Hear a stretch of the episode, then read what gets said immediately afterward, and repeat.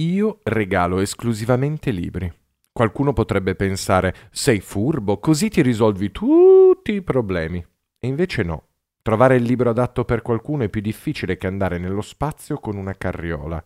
E più vuoi bene al destinatario del regalo, più la situazione si complica. Io sono Pierpaolo Bonante, mi occupo di creazione contenuti nella sua più ampia estensione e questo podcast nasce dalla necessità di rispondere al quesito più complesso che vi si possa presentare nella vita. Che libro regalo? Io amo Paola Barbato, professionalmente parlando ovviamente.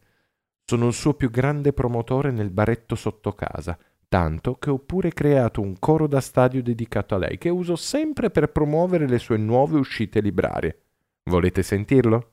Paolona Barbato e e oh. Ok, non è molto creativo, me ne rendo conto, ma per la creatività bisogna lasciare il campo alla Barbato nazionale.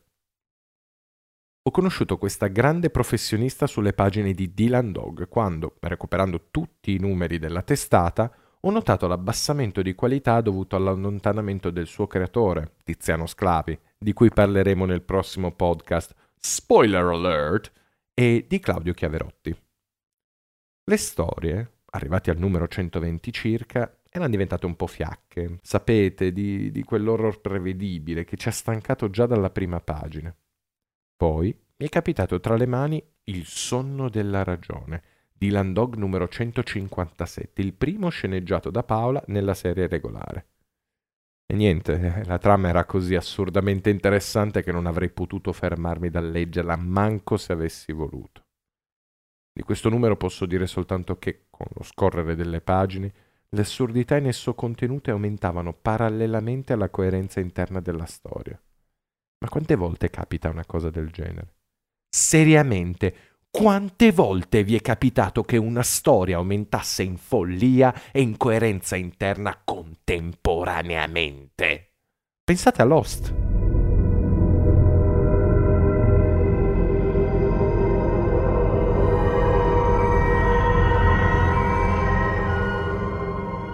Lost, una serie inizialmente appassionante che si perde in una miriade di minchiate allucinanti che sono anche fini a se stesse.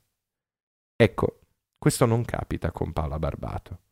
Con lei è stato quasi come assistere ad un miracolo. Finalmente leggevo qualcosa di nuovo. Mi è sembrato quasi come la prima volta che ho assaggiato il cioccolato fondente alla cannella un'esplosione inaspettata di gusto e sensazioni che si spandono in tutto il corpo e portando anche dei brividi in grado di scuoterti nel profondo.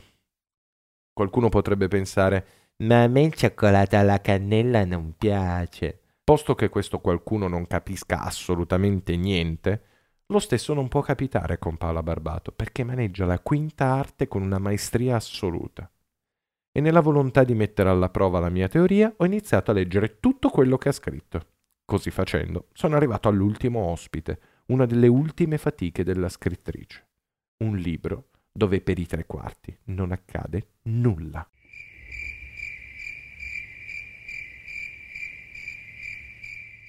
Ovviamente è un capolavoro.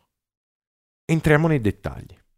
Una vecchia arcigna signora muore in una casa isolata, lasciando tutti i suoi possedimenti ai nipoti. Questi ultimi incaricano un notaio di redigere l'elenco di tutti i beni che andranno in eredità. Il notaio entra in casa con la sua segretaria per inventariare tutto. E le prime 300 pagine del libro sono l'inventario. Alla luce di quello che vi ho detto, come può essere interessante questo libro? Come puoi divorare 300 pagine in una domenica mattina se in queste 300 pagine non accade assolutamente nulla a parte la realizzazione di un inventario? Semplice. Nelle pieghe di questa, che potremmo definire come un'azione normale, si insinuano stranezze ed assurdità che non c'entrano niente con un canonico inventario piccoli dettagli che non hanno assolutamente attinenza con il contesto di riferimento, come violini in un pezzo trap.